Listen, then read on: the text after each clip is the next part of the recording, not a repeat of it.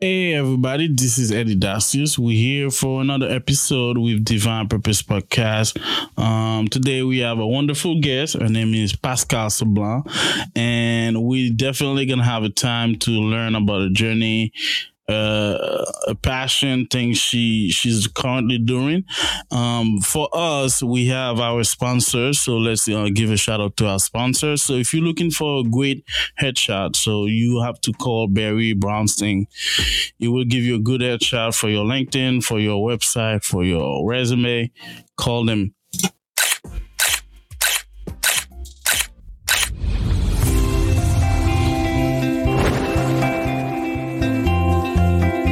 know that most people would rather have root canal versus having their headshot taken?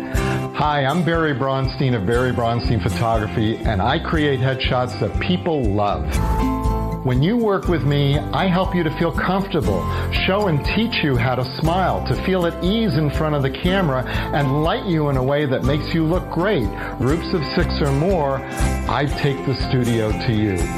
Either way, it would be great to work together to create headshots you'll actually love.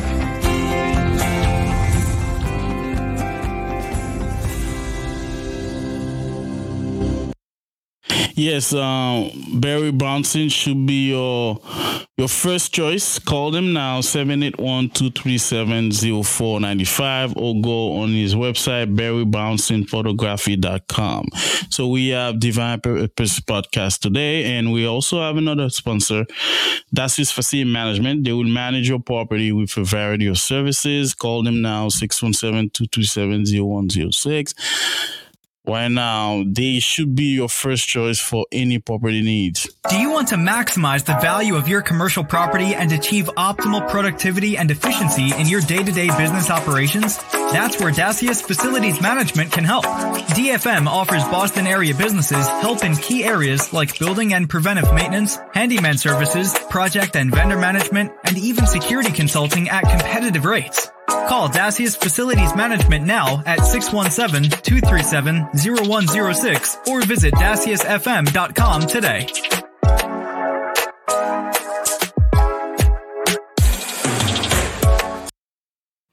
Wow. So 617-237-0106. Like, like promised, we have a great guest. Um, she's an architect and her name is Pascale Sablan. And she she's a visionary architect with an impressive track record of transforming the built environment. As an associate principal at Adjaye Associates, she brings over 15 years of experience and unparalleled passion for design structures that serve society. Those are my words, and we're gonna have the a privilege, a great honor to have um, Pascale with us today, and we're gonna ask her how she's doing. Hey, Pascale, how are you? Hello, everyone. I'm doing good. Excited for this amazing Juneteenth holiday. Yes, uh, that's great to to mention that, and we really appreciate having you. So let's start with this um, podcast. Uh, this is Divine Purpose Podcast with our guest Pascale Sablan. Welcome to the Divine Purpose Podcast, where we transport you along one of the more dynamic journeys of life. Have you ever been curious to know what it takes to become a successful leader, or about knowing the secrets of life through the Bible? How about engaging in conversation where no topics are off limits? We will take you to new levels with guests who can help you grasp the importance of your calling. Now, here's your host, Eddy Dacius, founder of Dacius Facilities Management.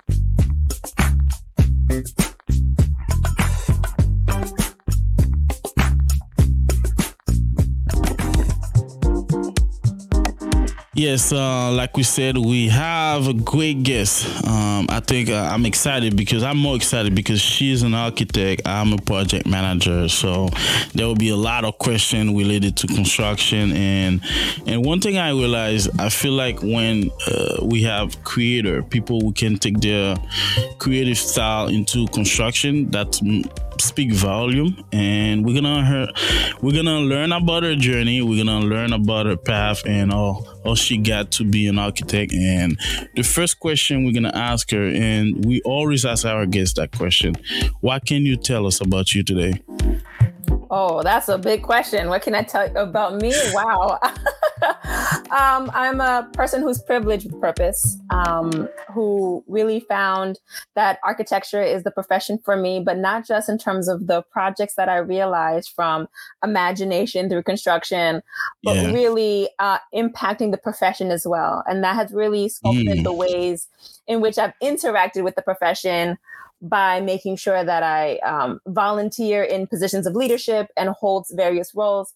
So, in addition to being an associate principal at Adjaye Associates, I'm also the president of the National Organization of Minority Architects, who is what? officially a global what? organization that what? fights for equity and justice and representation in the profession um, across the country and now globally. So, under my presidency, my presidential platform was to turn NOMA global. And so, we have our official first uh, international chapter, uh, UK NOMA, which I'm really proud and excited about.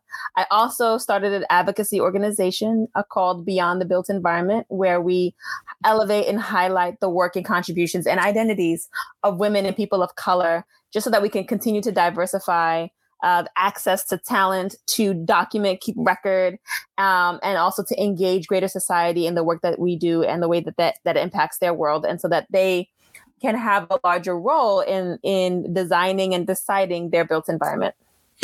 Uh, let, let me take this moment to give you some more flowers. It's not like you need it, but so uh, Pascale education background include a bachelor in archi- uh, architecture from Pratt Institute and a master of science in advanced architectural design from Columbia University. So that's that's a lot, and we we we're gonna talk about some challenges, right? So can you share three challenging event in your life, and how did they challenge you? Sure, great question. Um, so I I was always a very good student. Caribbean parents, they don't play they don't play them games, um, and so my pathways or options for uh, occupation was usually doctor or lawyer.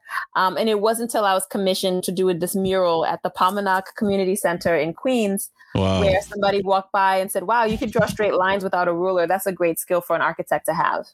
And so, if this person didn't have this out loud thought, I don't know when the profession would have really been offered to me as a potential pathway. But architecture was it. That was like, that it was perfect. It was a way of using my creativity in a way that was respectful and uh, impactful to the world. And so, since I was 11 years old, architect was always my answer in terms of what are you going to be when you grow up. So, wow. no one should be surprised about that. Um, to get a five year bachelor's degree in architecture is quite rare. There's not many schools that actually offer that program. So, I was really lucky and fortunate to have Pratt uh, right here in New York, in Brooklyn, offer one of the best programs for it. And so the other reason why I really want to do a bachelor's degree in architecture is because year one, you're already starting your architecture classes. Whereas if you went to other schools, you'd have to do a liberal arts or a different profession first and yeah. then do a master's. So I really was like, okay, it's been forever since I've been saying that this is what I want to do. So I want to jump right in. Um, within my first first or second week of school, um, a professor in an architecture history class asked two of us to stand up.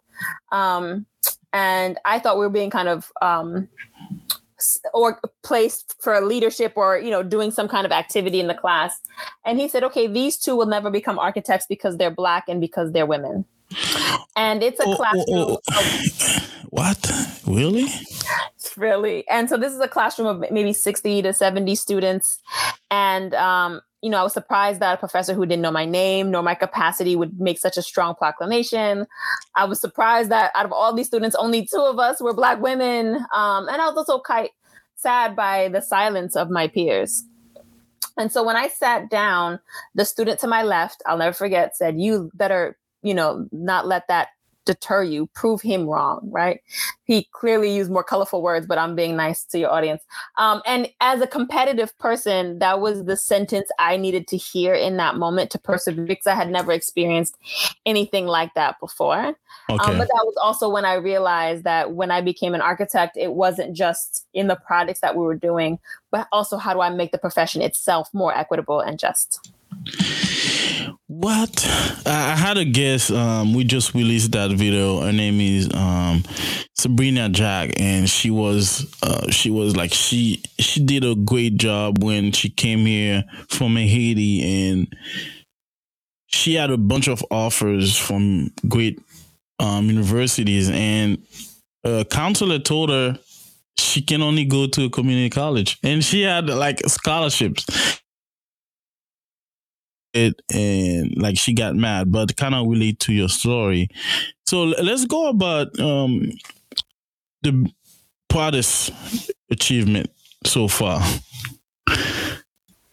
That one's a tough one. Um, to become an architect, to call yourself an architect, you actually have to um, get an accredited degree. Yeah. You have to do X amount of years of hours of internships, uh, which could either be called IDP back in my day, and now they're called AXP, where it's a few years of interning at an architecture firm. You also have to take exams. Um, also, back in my day, there were seven exams. I think now there's six. And you have to do all these things to be call yourself an architect. And uh, up until then, you can only call yourself a designer. You can't even like indicate architectural designer or anything. It has to be very specific about how you use that term. Yeah. And so for me, I was never a good test taker. I was always a hard worker, right? I, you know, you know, very good attendance in my classes, did all the extra credit. When it came to projects, I went all out. But testing was never kind of my my thing, Okay. not my love language. And so I struggled through the examination process, and it took me 14 tests before I passed the seven that Okay. were required. And so some I passed the first time, some it took the second, some it took four times before I passed it. And they had something called, you know, every time you took the test, you waited six weeks before you found your results. And if you didn't pass, you had to wait six months before you could take that test again. Again, yeah. So it really made the process like a five year process. Uh, for me personally, where for others it might be much faster. Um, I cried a lot. I very much cried a lot. Very Wow. frustrated by this process, but you know, persevered um, and uh, was able to become a registered licensed architect of New York in uh, 2014. And in doing so, became the 315th living African American woman architect in the United States. And that Wow. was um, such an important uh, achievement where I'm extremely proud because that really was something that I struggled for for a very long time. It really took a village of like my family, my friends helping me study um, to help me get there, and that was uh, for me a lifelong dream that I was able to realize. Um, and then more recently in 2021, I I was awarded the AIA which is the American Institute of Architects, uh, Whitney M. Young Jr. Award for my advocacy work. So for the work that I was doing with NOMA and for Beyond the Built Environment, I was recognized and was given this amazing medal and given shine for the work that I do to change the profession. Yeah. Um, and that was a really proud a, a moment because it's one of the highest honors you can receive in the profession. And I was getting it for elevating other people. It was because I was serving yeah. this my purpose is which I got it. And by getting that uh, award, it automatically ascended me into the AIA College of Fellows, which is only 3% of the entire profession, um, which there's 115,000, I believe, architects in, in the US. Only 3% of us are fellows. And when I became a fellow, I became the youngest African American um, to ever receive that honor in 167 years of that organization's history. What? So to have that medal and to be a fellow, um, Wow. And to know how I struggle with the exams and to, Yeah. now where my place is is really important. And that's why I, I'm always very honest about how challenging the exams are for, for, for me, so that those who are struggling in that process knows that it is not an indicator about how amazing or how great of an architect they can be. It's just a, it's just one of those steps that we have to take to get there. Um, and so I guess that is my two answers that I merged into one. in my Yo, that's perfect. That's perfect. And thank you for being so for coming on with this because some people will keep it, you know, very high, no lows, you know, so not sharing the struggle. But um what kept you going? Because what kept you going every day or every six months going to take the test again? What was your motivation? I really want to be an architect. I, I Hmm. that and what was powerful is when I told my parents that you know architecture is what I wanted to do, which we all knew.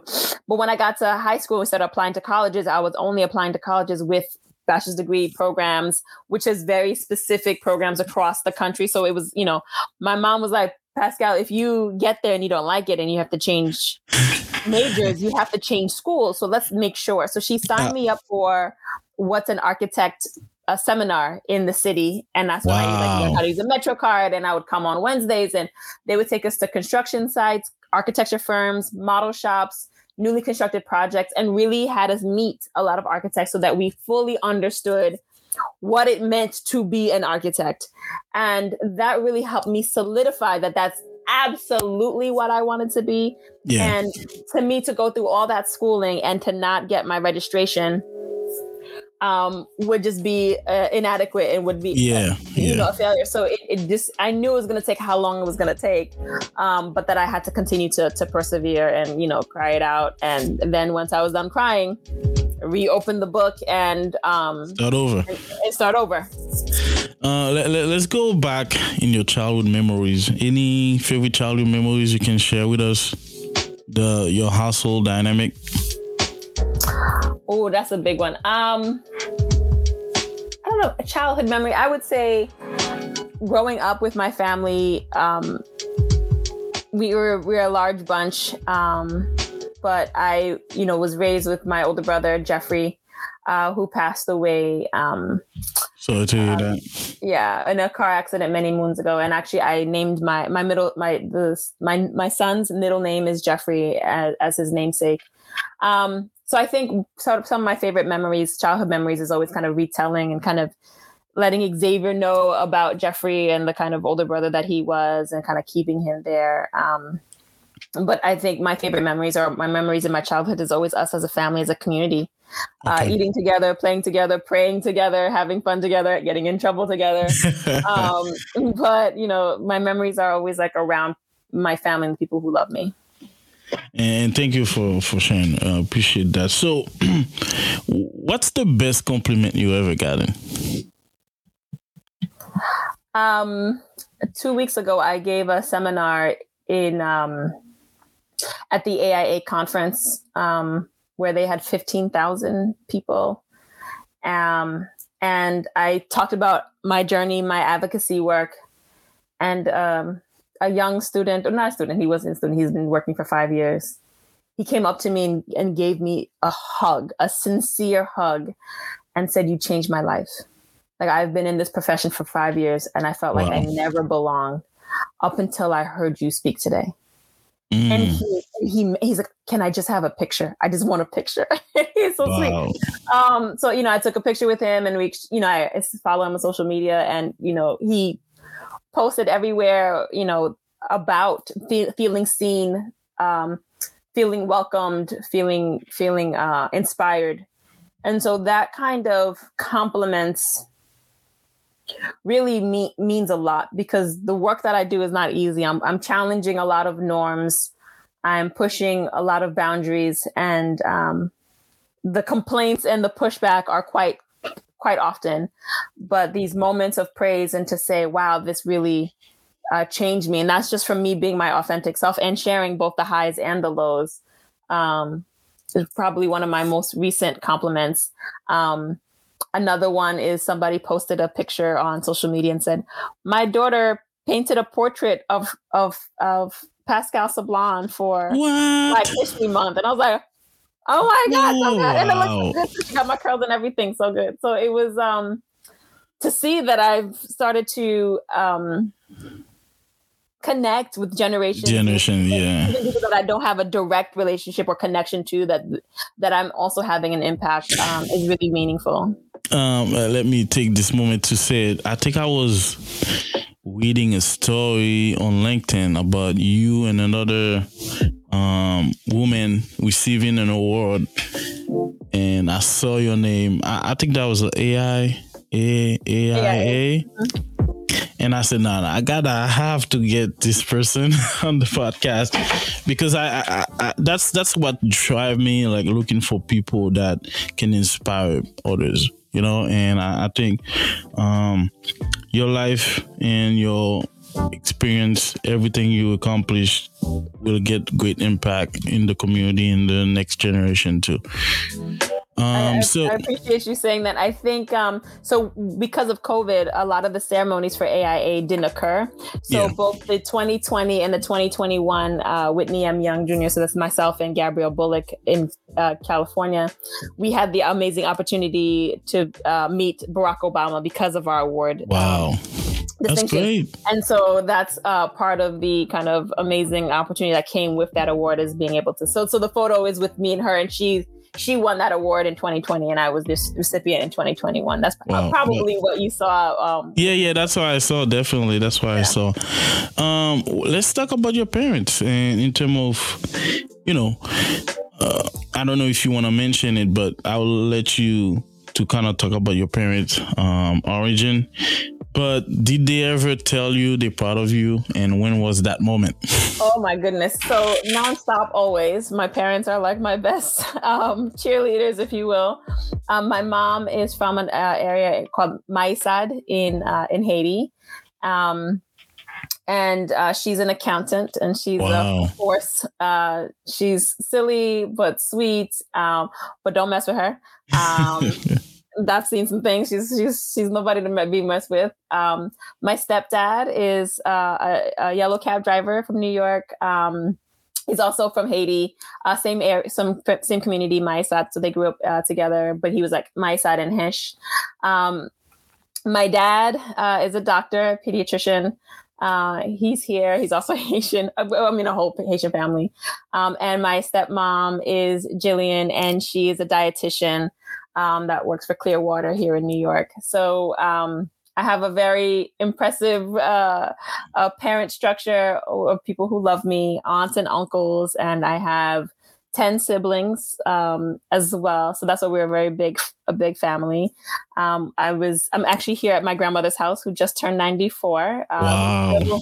Is sharp, still like, you know, make gardening and making big bowls of rice. Um, and so I try to kind of talk about my heritage and my background and being first generation immigrant and really making sure um, we talk about the challenges and and also identifying language barriers and talking about acceptance and equity in that space. Um, and so that's a little bit about like my family. So my family are always kind of a keeping me humble, um, but also are always very proud of me and always cheering me on. Um, I'll give you an example. Um, three weeks ago, um, Yeah. I gave the commencement address for City Tech at the Barclay Center, which is a very big stadium here, to an audience of 10,000 people. And it wasn't till like the day before that I realized that I could bring guests. So, Okay. so I was like, hey, who wants to come? My brother, my mom was like, we're going to be there. And so They always, yeah, I like that. I, you know, you know what I like. I I like, and I I- thank you. Like I said, this is great, and hearing that this is perfect because we're trying to change the the image of Haiti of our generation of people coming from Haiti. We resilient, we smart, we go going places, you know. But uh, one thing I always like is whenever you invite them, they all, want to come. you know, they all want to come, and that's always a good thing. So let, let's switch to this question. I started to ask guests about it because it's so important. About is there one thing you knew bef- before you started the career, your career? you or something you one thing you wish you knew before you started your career. Ooh, the one thing I wish I knew before I started my career. Um, I wish I knew the the the history, a little bit more of our legacy in terms of people of color and women in the profession before starting.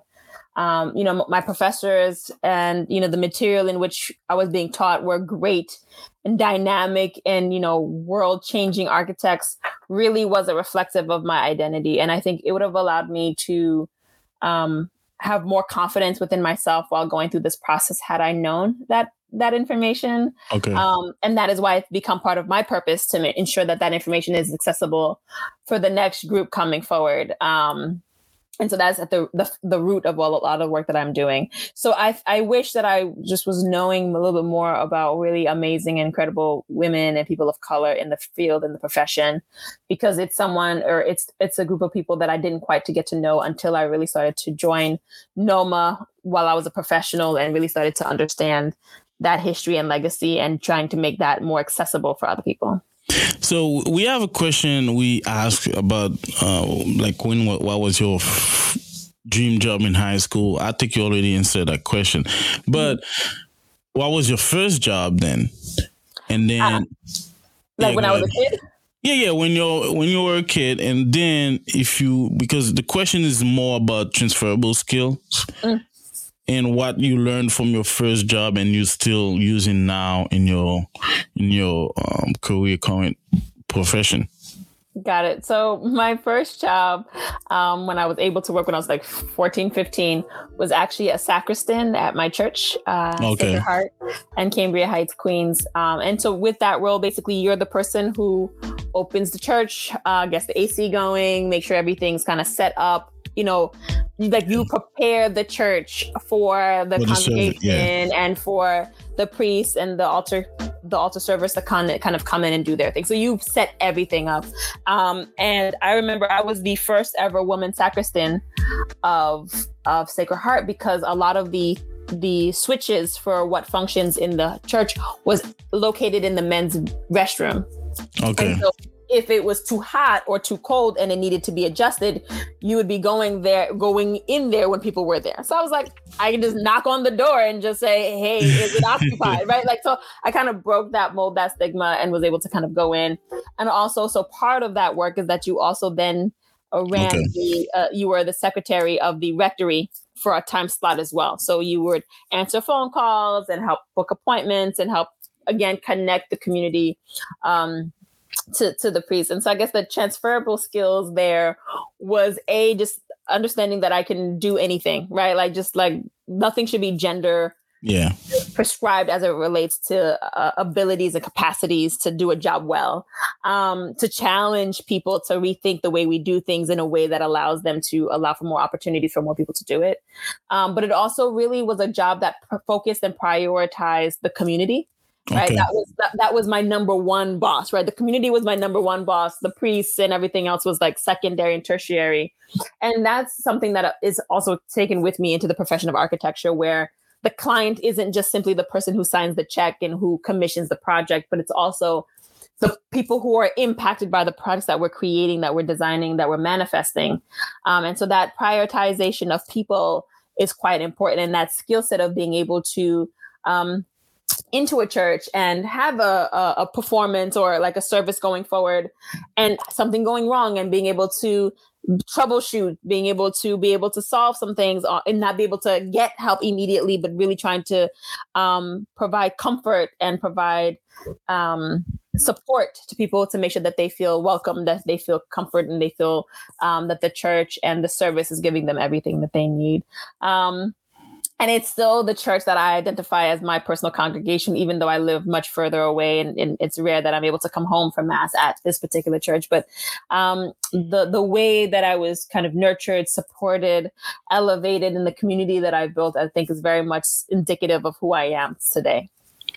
Wow, wow! So great to hear. We we we have a few minutes before we get to break, but um, let me quickly ask you this question: In terms of looking back of in your career, is there one thing you feel like didn't work out and you kind of have to forget it and then move on? Like a, a bad experience. You know, I don't know how to do that. I don't mm. know how to hmm. let go. I I tend to lock in and uh, and feel that if I step away, then I'm quitting, and that is not the case, right? It's really learning about where are the spaces and places that serve you. And so I would say to answer that question is I worked for a firm um, that once I became a parent, um, became a problem, right? And I quickly pivoted and found another quickly, like within a year, was able to find another office that I was able to work at. Um, and was able to find a place where I could be both an amazing architect and an incredible parent at the same time. And that was important because it wasn't me quitting, but it was me acknowledging that this space was no longer supportive okay. and no longer going to help sculpt the person uh, that I wanted to be. Um, that firm, I was there for 10, 11 years. It was an incredible firm, incredible leaders. I uh, worked on fantastic projects that I don't think I'll ever get a chance to work on again to that capacity. Um, but that part of my identity was so strong and so important to me that I had to prioritize that over all the other kind of pluses. And at first, there was a fear that I would be changing the caliber of work or the kind of architect that I'd be able to do by prioritizing parenthood. Yeah. Um, but now I'm at an architecture firm with Sir David Adjaye, um, and he's one of the architects who did the Smithsonian in DC. Um, the wow, most really? known prolific Black architect in the world right now. Um, and that's who has been my mentor and has really elevated me in his office and the work that I've been doing. And so earlier this year, he promoted me to associate principal. Uh, and now I help co-lead the New York office uh, with the other two associate principals, and that's powerful because the amount of women of color mm. who are parents mm. who hold the title of principal at an architecture wow. firm that they didn't start themselves in this industry is less than five. Wow.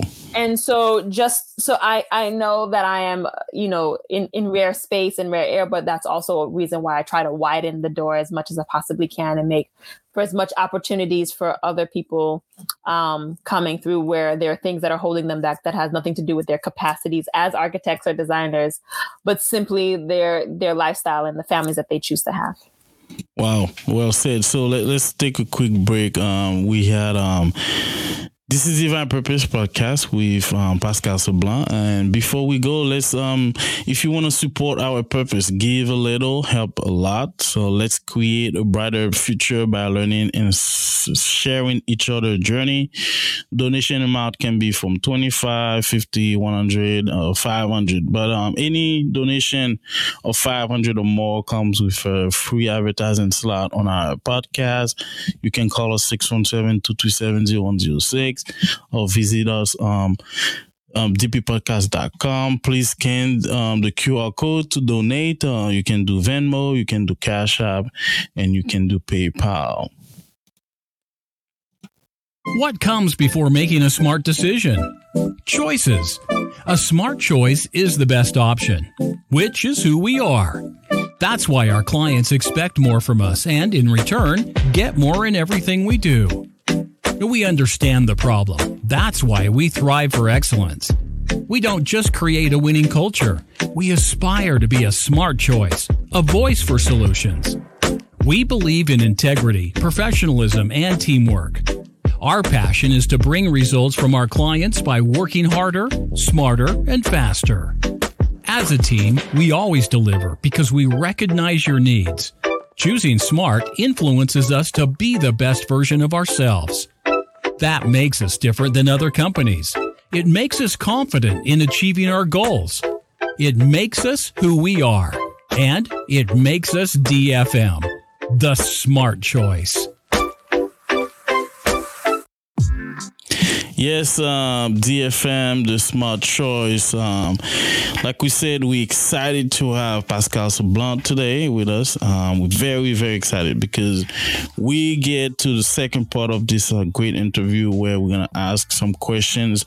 Um, we're going to have uh, our segment. So we have Hot Topic, and then we have a new segment called Trust Me, I Know. And I'm excited to to hear Pascale on Trust Me, I Know segment. But um, before we we we go on on on our segment, I have um one question.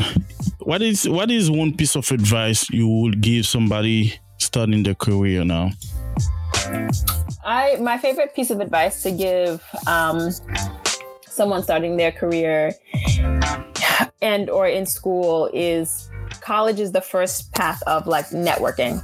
So the mm. way you mm. carry yourself in college, the, the people that you meet, their, your work ethic and how you get your projects done are things that people really see, acknowledge, and hold on to as they as you all graduate. And so as you infiltrate into the profession, you all are getting hired in different firms and different offices, some on the architecture side, some on the developer side, some on the construction side that as you kind of elevate in your professional career, so do so do they.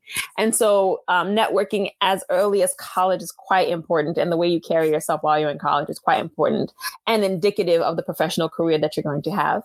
The second is that there was organizations and support groups out there that's that's designed that has been founded and established uh, to support you in the work that you're doing.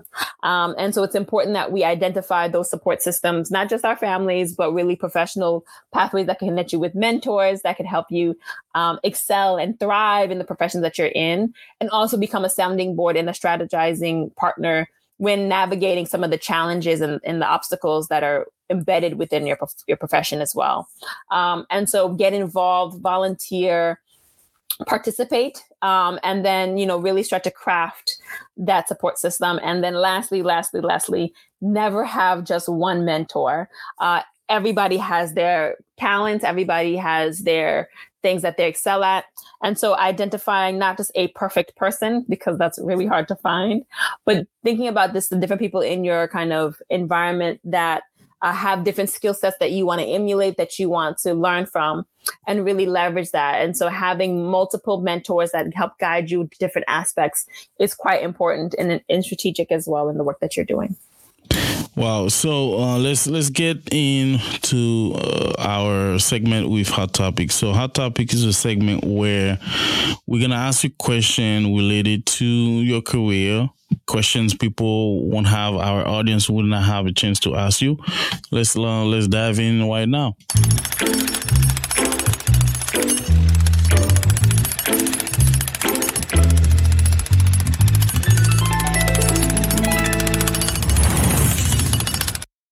I'm sure you're familiar with this sound.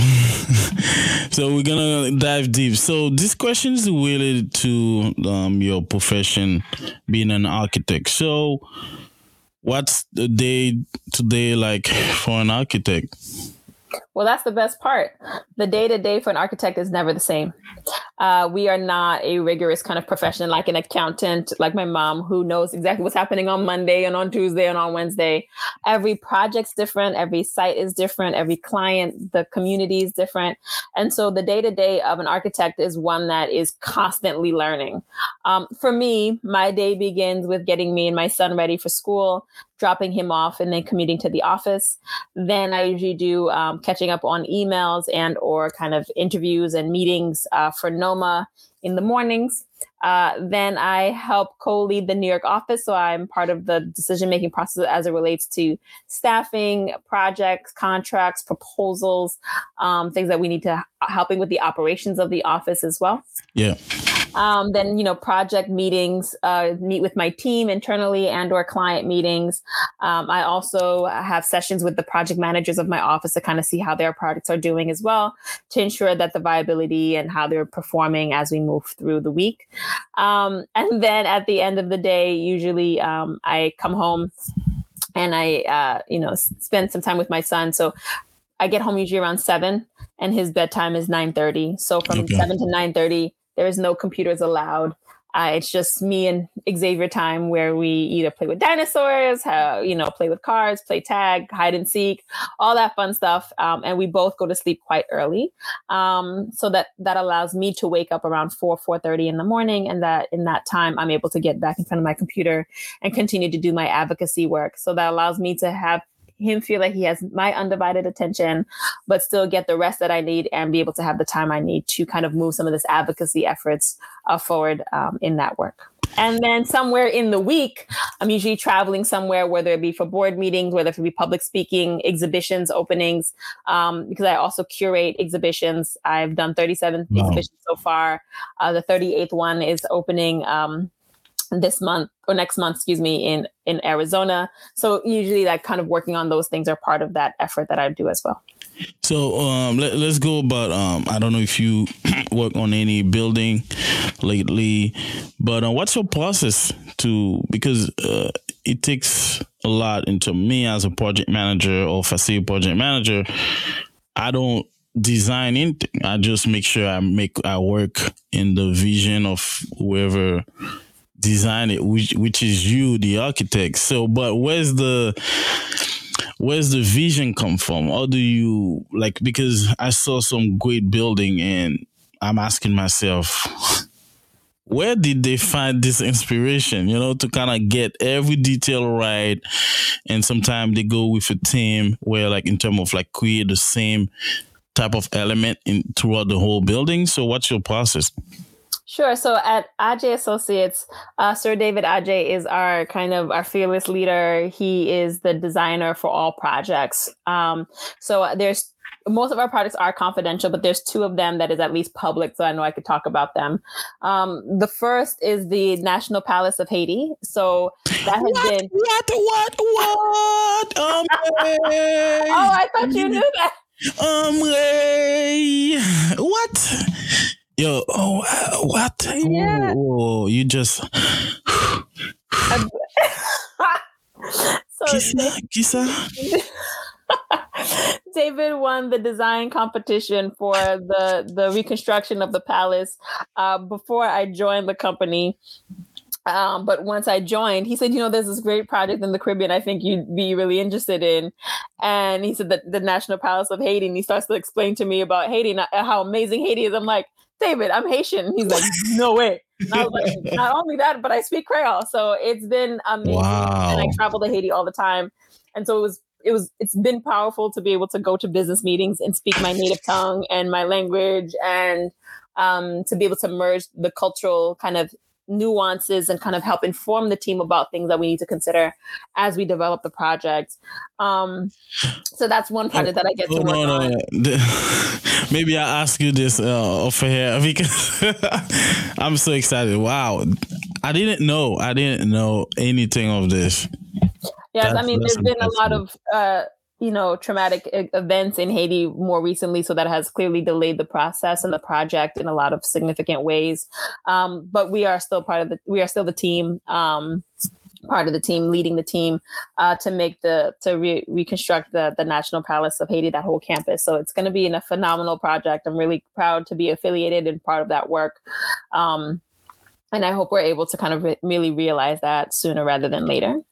Um, and the second project is the Vision for Barbados Memorial and uh, Museum, uh, which is also an incredible site where there's a, a there's a location in Barbados where they actually know the names and identities of the slaves that were buried on the site because they lived and worked and were buried in the same plantation. Um, and that is actually quite rare. Usually, slaves were kind of put in a burial ground and not kind of interred on site. So my my understanding is that it's the only place in the world uh, where slaves were buried in the same site in which in the same plantation in which they worked at that capacity. So with over 500 remains um, on site, we're able to design this stunning memorial uh, using rammed earth um, and really uh, these beautiful totem poles wood that speaks to each um, each ancestor that's uh, that's interred on the site. And then having a museum not too far away where you're able to learn and document and keep history while having a place of remembrance at the same time. Um, you know, obviously at our firm, the process is a little bit different because it's David's vision, it's, it's him and his inspirations. And the way that we work at Adjaye Associates is that we actually have a research team of researchers who actually look in history documents um, and studies understanding the culture identity of the site and use that to inspire the team and to help make uh, deci- decisions as we go and re- realize projects so the other projects i'm not allowed to talk about publicly No, no, no, um, makes sense. It's fine. but these are the two that i think gives you a little bit of an insight of what it's like to to be to be me and to work at the at the firm To to be honest, the first one just satisfied me. So, so I'm okay with uh, the first one always. So, uh, you, you um, there's um, I was reading. They said they call you the powerhouse woman. Ah. Why? Why?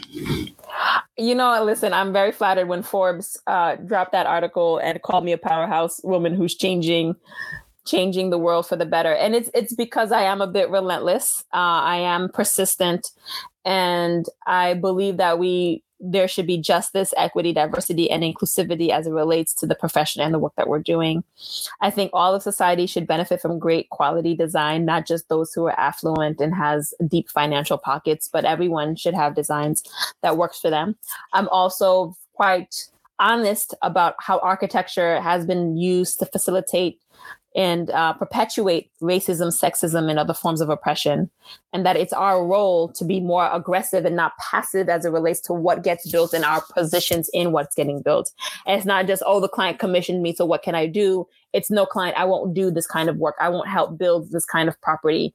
Um, I won't harm this community through this work and teach uh, through that work as well. And, you know, um, I, I, found it funny that, you know, just a, I think a year ago, I was uh, uh, featured on Oprah's platform and the Future Rising under the audacious category. And I was like, you know, that's quite accurate. I am audacious. I will stand in a room where I'm underrepresented and fight for justice for our NOMA members, for our communities. Um, and, in, a, in an unabashed manner, in a respectful manner.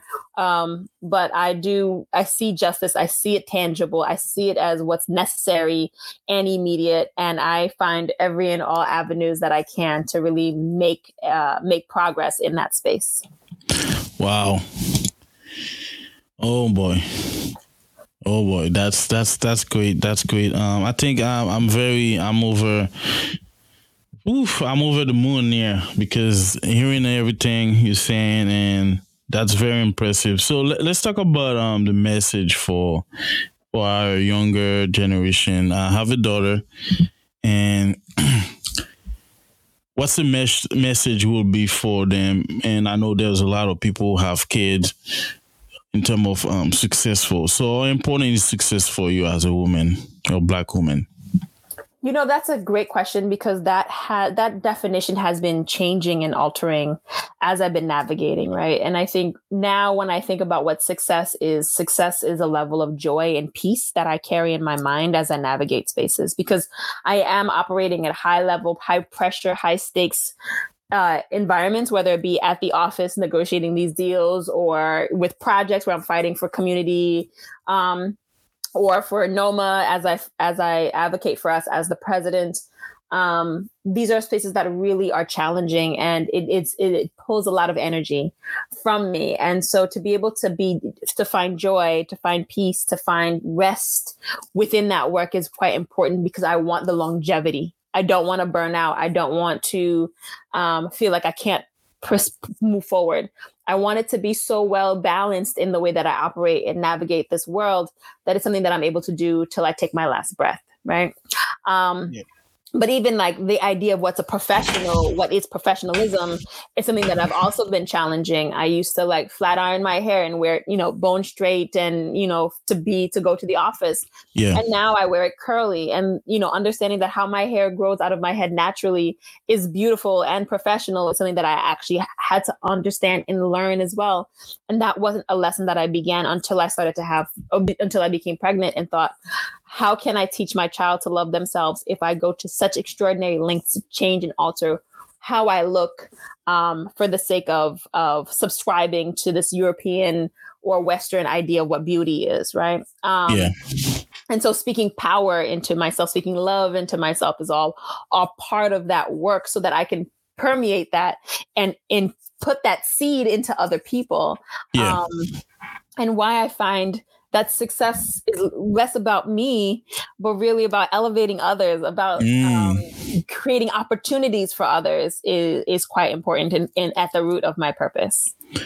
Um, the last question for hot topic would be about self care, um, where it's a big uh, topic now. So, how do you go about self care? I, I think I touched on it a little bit, which is like I'm I go to sleep quite early, yeah. I, and I know um, people like nine thirty or yuck, but I promise you, um, being able to wake up at four four thirty in the morning, and the first thing that I do um, is journal as you write for about an hour about yeah. what are the things that are on my mind, uh, what are the things that are stressing me out, what are the things I'm happy about, what are some of the goals that I'm setting for myself, and really spend the time focusing on myself is quite important. I usually also work out to help again my physical and uh, keep my body functioning well. Um, aside from summer coming like right around the corner but also i'm trying to live till like i'm at least 100 i want to see around for my kid as and, and, and uh, do great things. you have your grandma's pushing it too. I'm saying that's all i'm saying. You know she's trying to hit 100 i'm trying to hit 100 yeah. as well. Um, and so that's part of the, the the the the structure of before i even start my day to fight for other people i have to start the day nurturing nurturing myself in a way that i don't feel the mom guilt right? Yeah. Um and you know and I also the the last part of like my self care routine of the morning is that I I usually wake up my kid with kisses. Okay. I, I, I start him with love. I push as much love and power into him, waking him up, and so we starting the day giggling. We're starting the day yeah. like having the best time, and you know, uh, cracking jokes and talking about our dreams. Um, and so that when we leave the house together, I feel that I've prepared him um, with an armor of love, and I prepared myself with the same. Um, and that's part of my self care routine. is is very much my morning routine. Wow, wow, well said. Thank you for for this. Um, this is Eddy Dacius with Divine Purpose Podcast with Pascale Sablan. Uh, let's go to a new segment. So I'm excited about this segment. It's called Trust Me, I Know, and this segment is is your it might be your bragging right. It might be a way to kind of focus on build your confidence. You can take it anywhere you you want, but it's trust me, I know things you unapologetically um about it like you're not gonna feel bad about saying them or things you really know that you confident you you had um you paid the price to to get where you are so trust me i know let's go with trust me i know now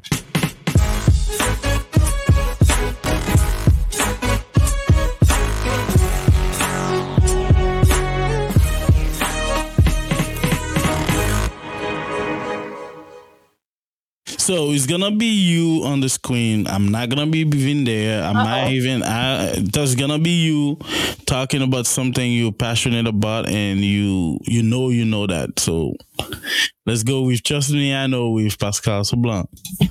Trust me, I know that women and people of color have impacted and changed the world in ways that we are uncovering still today.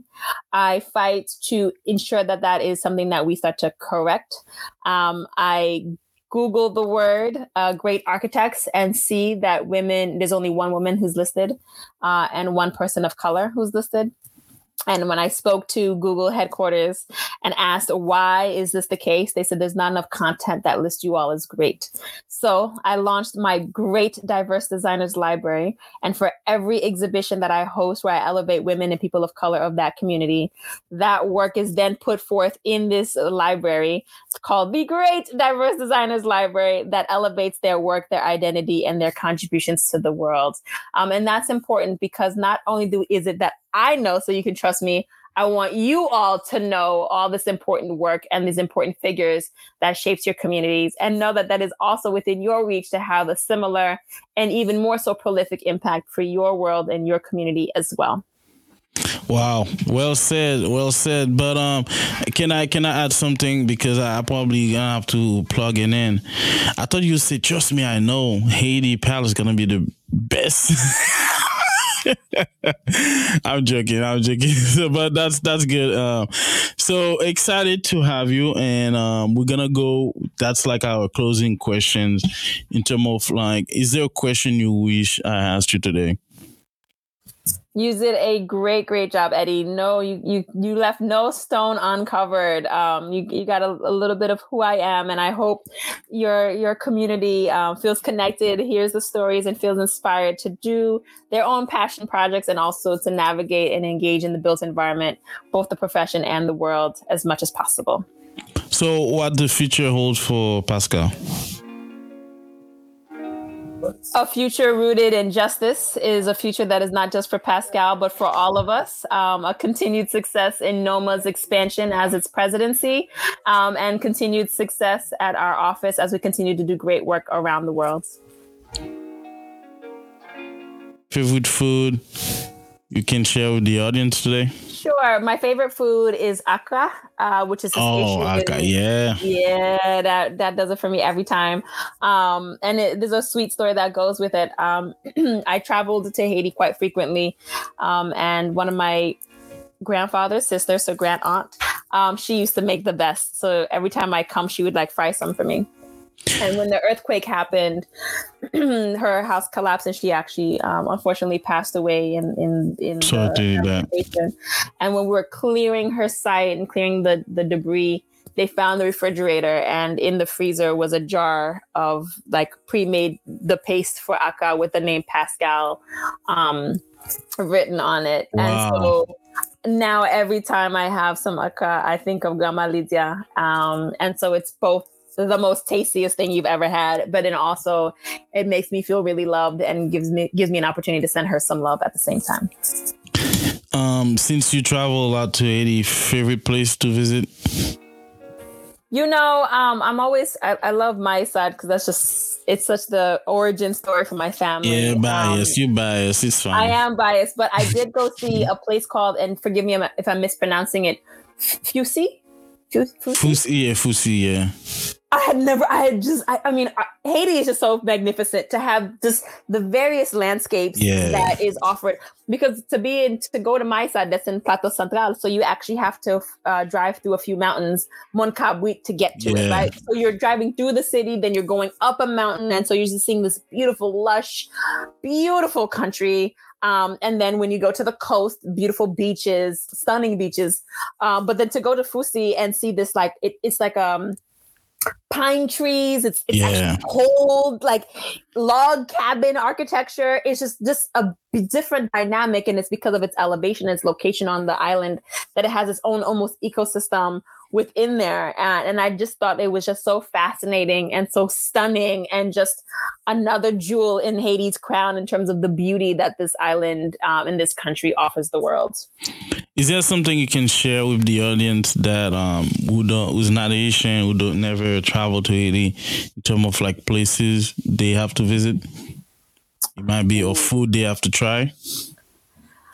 I mean, um, I the only place in the world where I'll have fresh lumbi is uh, is in Haiti on a beach. So if you ever find yourself in Haiti um, and you're on the beach, you know you can actually uh, hire the locals to actually go into the water and come back with a conch shell, which we call lumbi, um, and they're able to take it out and.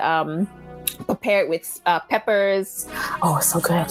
Um, and you can eat it fresh on the on the on the beach. And that's actually the only place in the world that where I'll have that, and it's quite delicious. Um, I I think the Haitian beaches are, are quite beautiful and, and and warm and and stunning. And so I would encourage you all to engage Haiti both in the lands landscape, but also on its coast as well. Um, so I think we they go, they're gonna say uh, we talk about Haiti too much, but is there That's any, never any the other case. It's never never the case. is there any, other places um you you think that kind of similar or kind of had the same standard to Haiti you visited? Um, I love the island of Guam. Uh, Guam Okay. It's about a 24 hour flight from New York um, to get to it's if everybody's ever been to Hawaii, it's another eight hours west of Hawaii on another flight to get to it.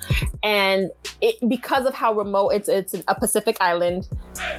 The sky is so clear. Like I felt like I saw color for the first time. There's a there's a level of filtering that happens in the way we see the world because of the pollution. Yes. But when you're in some place that is so pure, you really you're like, wow, this is blue, this is green. And what I love about their island, which is similar to Haiti, is that they know what to do with meat, they know what to do with seafood, they know how to make food like you wouldn't believe. Um, and they have us one dish um, called ayuyu, which is a coconut crab. And what I Mm. thought that was was a crab made with coconuts, but no, it's a crab so large, it's like the size of your torso, Yo, that actually lives in coconut trees and palm trees and it eats coconuts as its food. And so when you eat its meat, it's sweet. Oh my God, it is amazing. I've only seen it in in, in Guam. Um, what? Guam is the next place to visit then. Wow, it is delicious. And it's a US territory. So, you know, you don't need a passport. As long as you can use, you can go straight over and hang out. Wow, that's Um, great. Just be That's ready for a long flight. But once you're there, you will be very happy with everything you eat. Um, and this the the the coral reef is like 50 miles which means the water doesn't get too deep, but there's beautiful, colorful fish, and you can like go out long in the water, never like surpasses or gets too deep in that capacity. And they even have some beaches where when you stand in the sand, it's so fine, it feels like you're walking in cooking flour. Like that mm. level of soft and crystal clear. Just like a place free of pollution, free of like that. It's absolutely stunning and I highly recommend as well. Thank you, thank you. So um, this is Eddy Dacius with a great conversation with Pascale Sablan today, and very excited for this uh, episode. Um, last word for you, Pascale. Just of gratefulness. Thank you so much for the opportunity. Thank you all for listening and hearing, and I really hope we all stay connected as we navigate the next steps in our journeys of our lives. Thank you. All right. So if you looking to support uh, support our purpose, um, give a little will help a lot, and let's create a brighter future by learning and sharing each other's journey.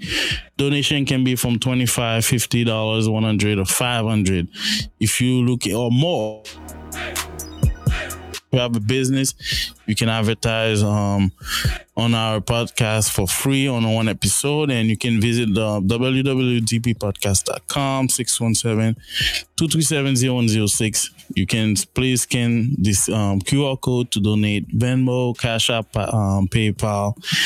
Um, very excited to have you guys today. And this is Eddy Dacius. Uh, you can listen to our podcast on Apple Podcasts, Google Podcasts, Amazon Music, anywhere you listen to a podcast, and check us online, www.dppodcast.com. Thank you, Pascale, and excited to have you. Have a good day. Thank you. Have a great day. All right.